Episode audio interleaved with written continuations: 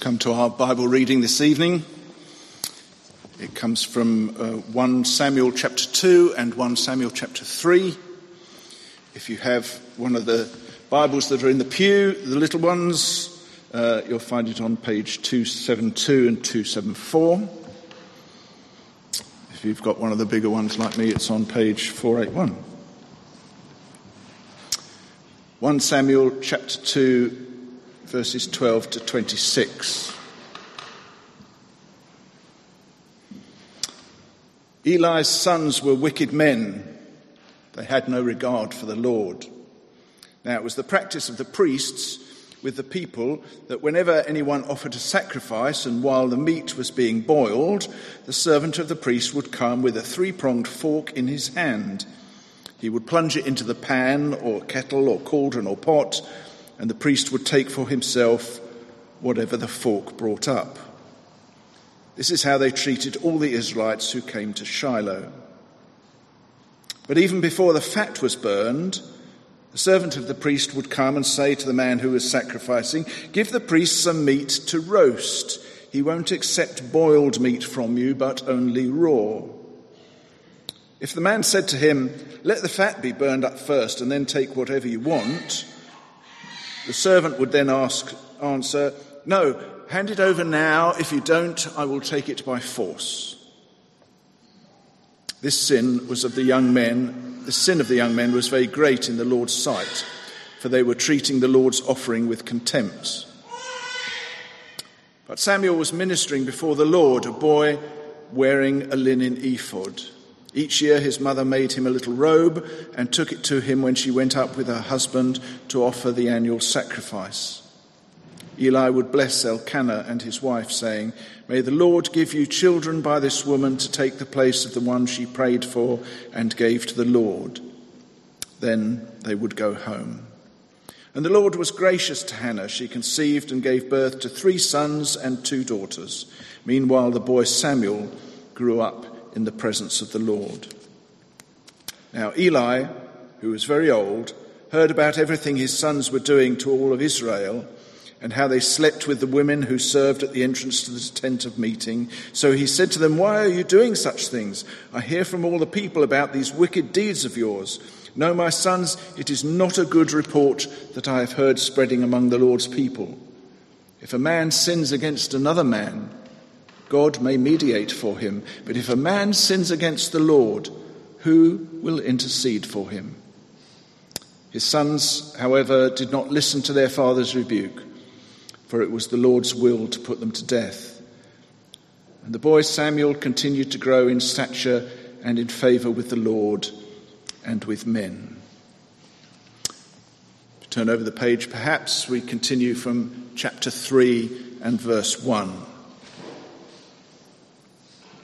The boy Samuel ministered before the Lord under Eli. In those days, the word of the Lord was rare. There were not many visions. One night, Eli, whose eyes were becoming so weak that he could barely see, was lying down in his usual place. The lamp of the God of God had not yet gone out, and Samuel was lying down in the temple of the Lord where the ark of God was. Then the Lord called to Samuel. Samuel answered, Here I am. And he ran to Eli and said, Here I am. You called me. But Eli said, I did not call. Go back and lie down. So he went and lay down. Again the Lord called, Samuel. And Samuel got up and went to Eli and said, Here I am. You called me. My son, Eli said, I did not call. Go back and lie down. Now Samuel did not yet know the Lord the word of the Lord had not yet been revealed to him.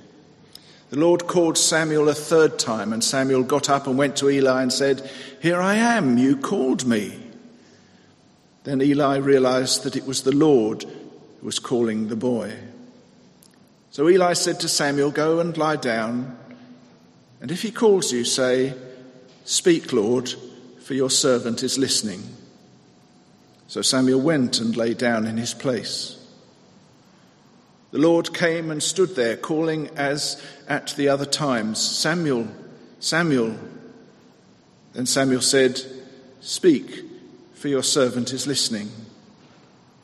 And the Lord said to Samuel, See, I am about to do something in Israel that will make the ears of everyone who hears it tingle. At that time I will bring out against Eli everything I spoke against his family, from beginning to end.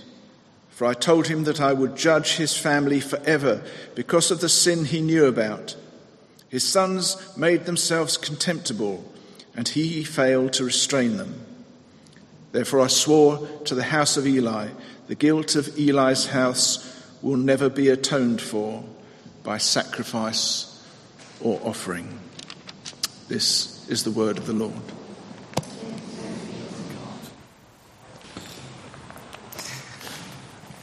Good evening, everyone. Ed, can we have the, the lights um, higher? I can't see very well, so thank you. Well, it's a, it's a question of um, leadership, a question of leadership. Um, 1 Samuel, that we're in at the moment, describes the change from one form of leadership, uh, that of the judges, um, to another form of lead, leadership. It's actually a, a full, uh, full-blown uh, monarchy. Um, now, this isn't the political um, revolution, really. It's actually the revolution of God. It's God's revolution. He's raising up a king. We spoke a little bit about that last time. But before we get there, the writer wants to make it clear um, that the fundamental problem with humanity isn't the, the political, and it, it isn't so much the leadership per se. No, that the fundamental problem uh, comes from within, comes from within all of us. Um, it's sin, and the solution isn't looking to political um, leaders, to kings and princes, to ministers and presidents but to look to our Creator for leadership, for His perfect leadership. Democracy, whatever we think of democracy, may be the best, worst option, but it will not solve the inner problem. For that, we need the Word of God to be established within us so that we may respond in trust and obedience. Let's just take a moment to, to pray, shall we? God our Father, we thank you uh, for bringing us together tonight, and we thank you for your word. And we pray that you will teach us by your Spirit um, about your leadership. For we ask in Jesus' name. Amen. So there's two, two points. Um, do keep your Bibles open if you want them at two, page 272. There's two really two parts and follow the two chapters.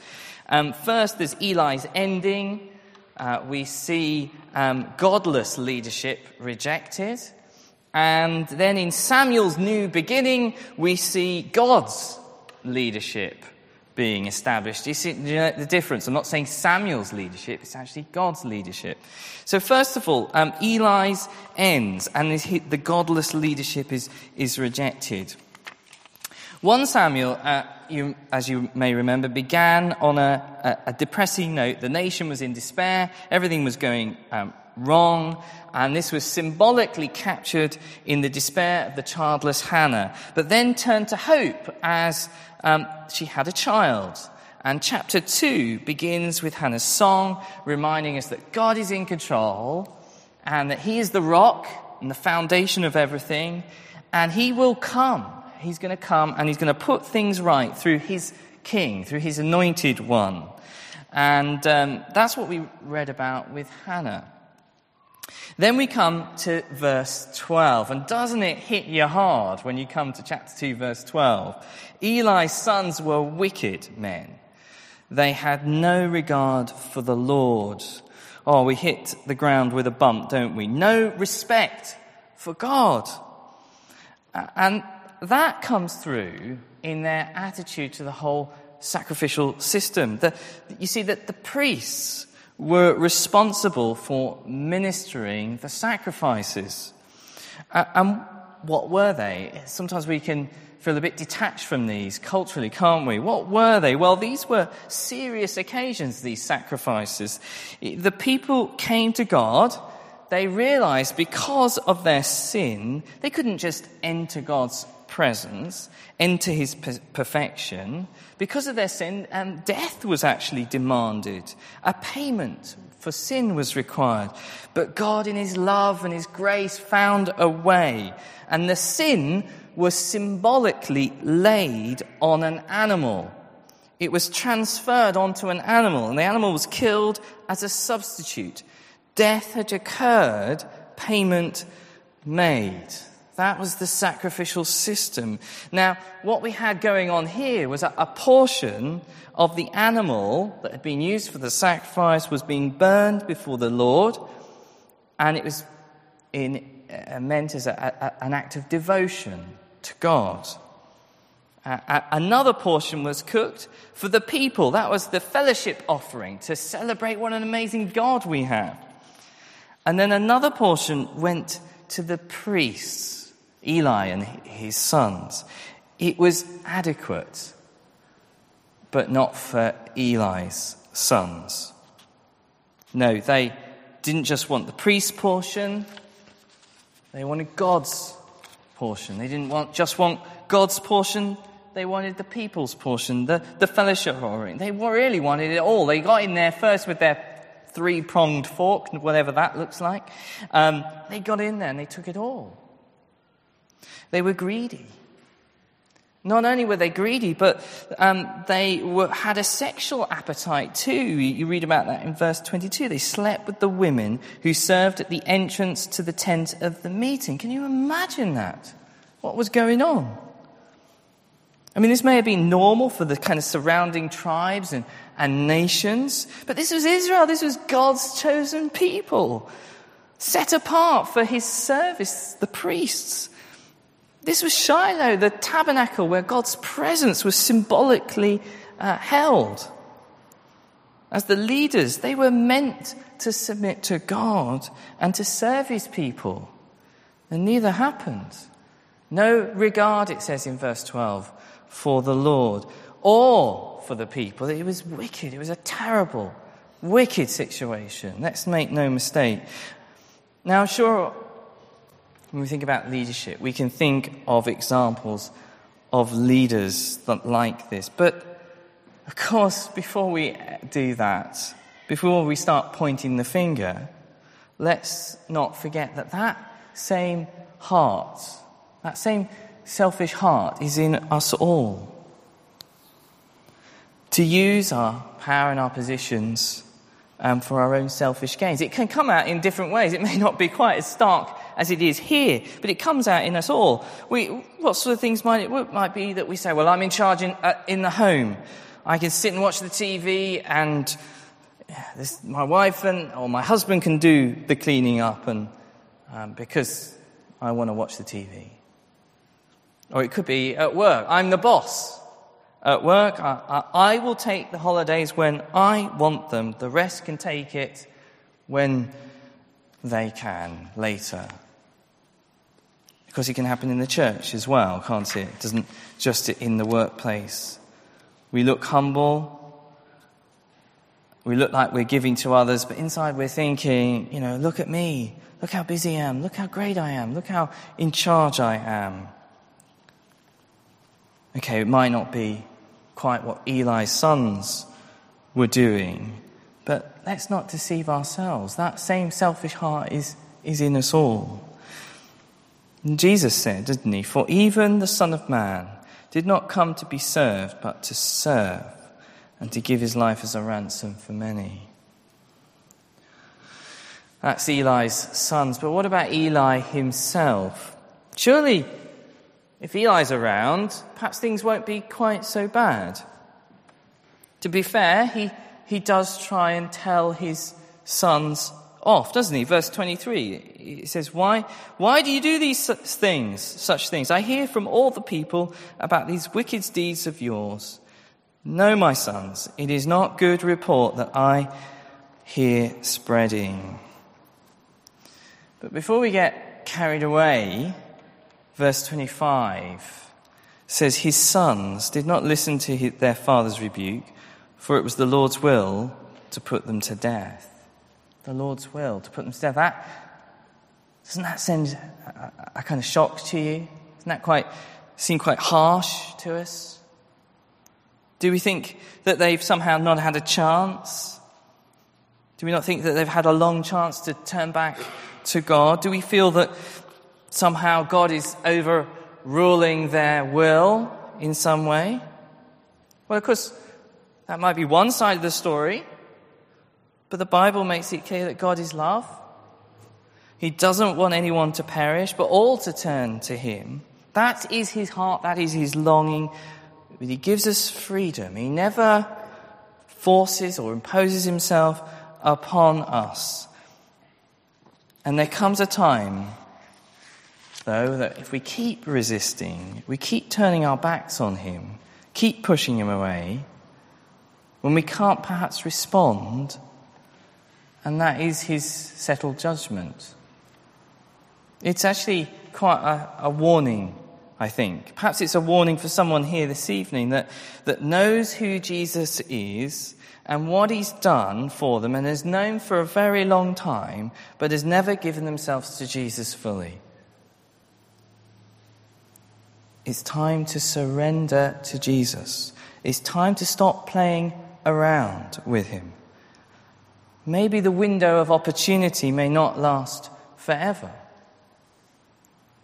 Don't say, I'll, I'll, sort it out later. I'll sort it out when I'm at university. Or when I've sorted out my life situation. I'll turn to Jesus at the end, perhaps just before I die. Friends, I, I know so few deathbed conversions. Today, Jesus says, doesn't he? It says in, in the New Testament, today is the day of salvation. Verse 20 gets to the heart of the problem for Eli. Verse 20 Why do you honor your sons more than me by fattening yourself on the choice parts of every offering made by my people Israel? Why do you honor your sons more than you honor me? Judgment is coming to Eli as well because he was passively in on the racket rather than saying, this must not happen, and, rather, and not acting on it, he was honoring his sons more than he was honoring God. It's a very chilling statement. It's a sad, sad statement. Eli was so weak. He was compromised. Yes, it, yes, it took courage to say to his sons, You shouldn't be doing that. You shouldn't be doing it. And yet, it continues. He doesn't, you see, follow through with actions. He did not stand firm. He did not discipline his sons. He should have thrown them out. He should have thrown him out of Shiloh. To see, why? Because to see this is the severity of sin of the severity of the wickedness and the danger that they were in. Instead, he passively goes along with it. He honored his sons more than God. Yeah, yeah, this is hard stuff, isn't it? I find this hard stuff. Thinking about my own family, my own children. Do I honor and love my children more than I honor and love God? It's a tough situation. It's a tough job being a parent. It's a tough job being a son or daughter. Do we hold off? If you're a parent, do we hold off disciplining our children because we're frightened that they'll say horrible things and won't be our friend? I think the job of a parent is not primarily to bring children up to be your friends. I'll say that again. The job of a parent is not primarily to bring children up to be your friends, but to be God's friend. If we do that, in the long run, they're going to be your friend.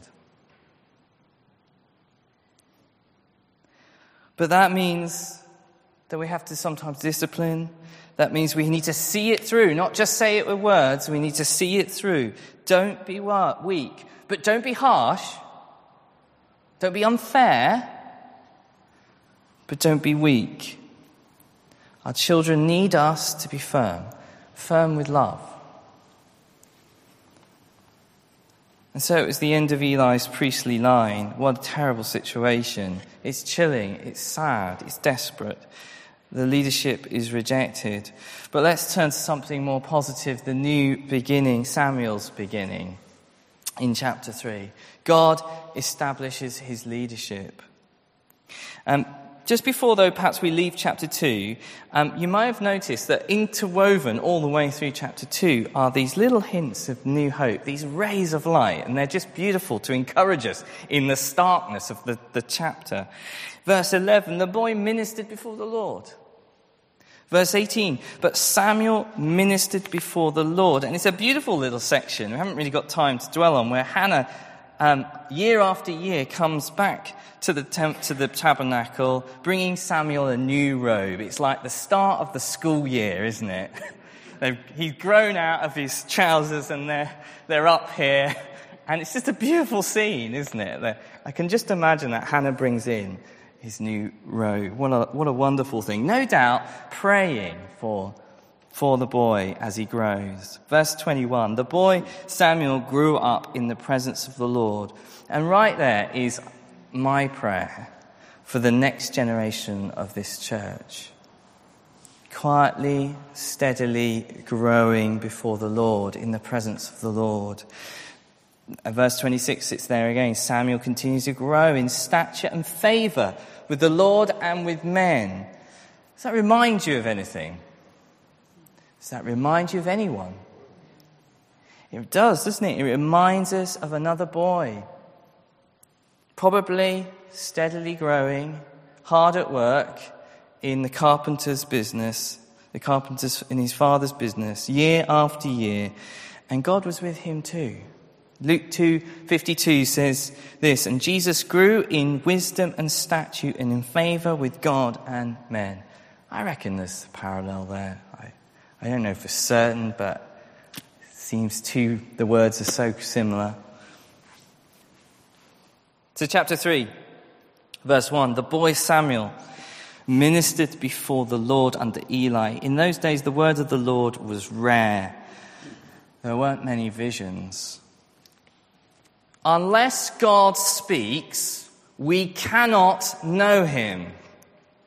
Unless he speaks, we cannot know him. To know God, you need revelation. You need communication.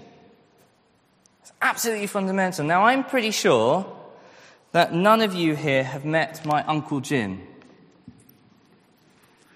Just take a moment. What can you tell me about my Uncle Jim?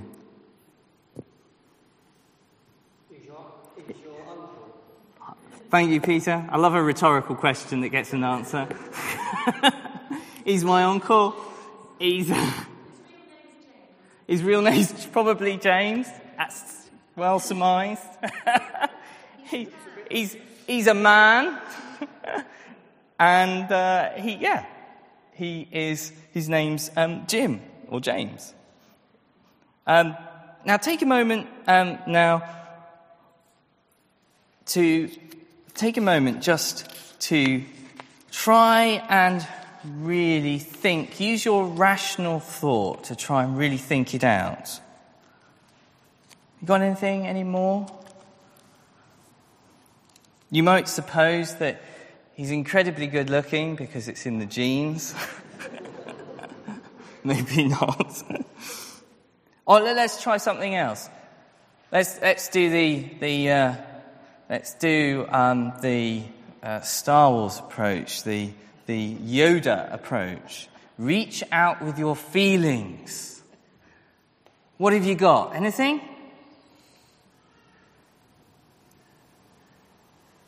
Nothing. It's not going to get you very far. For this, you need me to speak, don't you? Even better still, I could get him to come down and meet you, couldn't I? It would have been really good if he'd been able to be here, like my Uncle Jim. Um, I could tell you that, you know, he's in his 70s, he lives in the Scottish borders, he's got two children, and he has a, a passion for vintage Citroen French cars. Don't ask me why. but enough about my Uncle Jim. But this is, this is the same with God. How are we supposed to know God? You could try and think, but our minds are just too puny. You could try and feel, work up some kind of sweat or trance, like some people do today. Look to the east, look within themselves. Nothing. Well, it might just be we need God to speak. We need revelation. We need God to speak. And praise God, He does that. Verse 2 One night, Eli, whose eyes were becoming so weak that he could barely see, was lying down in his usual place. The lamp of God had not gone out, and Samuel was lying down in the temple of the Lord, where the ark of God was. Then the Lord called Samuel. Now, Everything's written with a pur- purpose, isn't it? No word is wasted here. Eli's virtual blindness mirrors the virtual blindness of Israel. Sleepy Eli, sleepy Israel. And yet the lamp of God is flickering, but it's not yet gone out. Isn't that? It's a little touch, a hint of hope. Isn't it wonderful? It's a sign of hope that God is about to speak again. And so Samuel is called. Eleven times in the passage, I think, the word called is used. A prophet cannot be self appointed, he had to be called. And Samuel doesn't realize what's going on because he's, not met the Lord before. But thankfully, Eli does. And he reveals himself. Verse 10, it says, The Lord came and stood there, calling, Samuel, Samuel. He revealed himself in his person, he stood there. He stood there. And Samuel said, Speak, for your servant is listening. And the Lord said to Samuel, See, I'm about to do something in Israel that will make your ears of everyone who hears it tingle. This is how we are to respond to the, the word of God, isn't it? By listening. By listening. Eli, Eli's leadership had ended. And God's first word was a word of judgment. It's not so much about a kind of new, a new dynasty um, here at the beginning, but about God establishing his leadership. And how does he establish his leadership? He establishes leadership through his word. It comes through his word. Under the word of God, it's the prophet Samuel speaking the word who anoints Saul. You see it again when Saul is rejected. We will see it shortly. When Saul is rejected, it's the prophet Samuel speaking the word of God to Saul. And so the Spirit of God departs from Saul. It's the prophet Samuel speaking the word of God who anoints David to be king. It's the prophet of God, Nathan, who speaks the word of God to David when King David commits adultery with Bathsheba. What is it saying? It's saying God is our leader. It keeps saying the same things. God is leading us through His Word. We're to, to reject that, that gut instinct in us to be in charge, to be our own leaders. We're all called to be like Samuel, saying that those words in verse 10 Lord, speak. Lord, speak to me. Speak to me through your word. Your servant is listening. Those should be the words on our heart. Um, a couple of thoughts of application as we close. One of the things I think is quite important for us as we look through these two chapters is one, is that we should remember that God is not to be mocked. Going back to what happened to Eli and his sons. God will not be mocked. And we, we need to be aware of that. And we need to come under God's leadership in that. Secondly, we need to beware, I think, of intolerant compromise. You know, I can imagine people saying of Eli, he was a nice fellow, wasn't he? Eli. You know, he said all the right things. What a, what a decent um, priest. He knew what was good and right. And maybe that was true outwardly. Maybe he did say the right things, but did he act on it? He didn't do anything.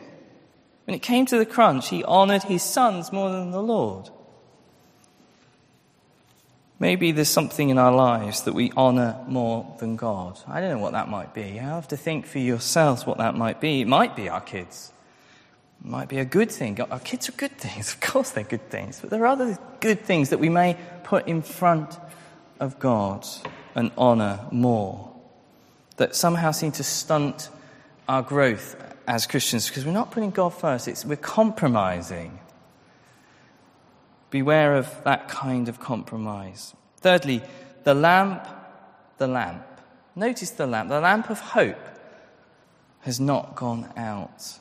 Uh, it was a dark situation in Israel. It was a desperate situation. And I don't know your situations here this evening. You may be in some difficult and dark situations for whatever reason. You might be going through the mill. You might be struggling to hold on as a Christian in the workplace. You feel under pressure to compromise. You might be the only Christian in your place of work or even in your office or in your school or college. It's hard. But don't lose hope. The lamp of the Lord has not gone out. Remember God's promise. He sent Jesus as the light of the world, He came into the world and who died and rose again and will come back again. Hope has not gone. The lamp still flickers. And finally, let's remember to listen.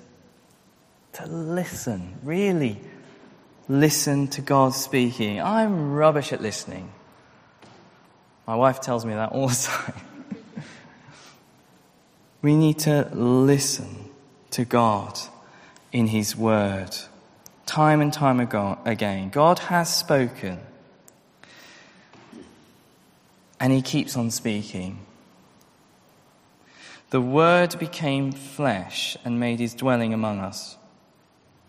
We have seen His glory, the glory of the one and only, who came from the Father, full of grace and truth. Speak, Lord for your servant is listening day by day, that constant desire to hear from the Lord, to hear his words of grace, to hear his words of truth, to respond in faith and obedience, to not compromise, and to not harden our hearts. Shall we pray?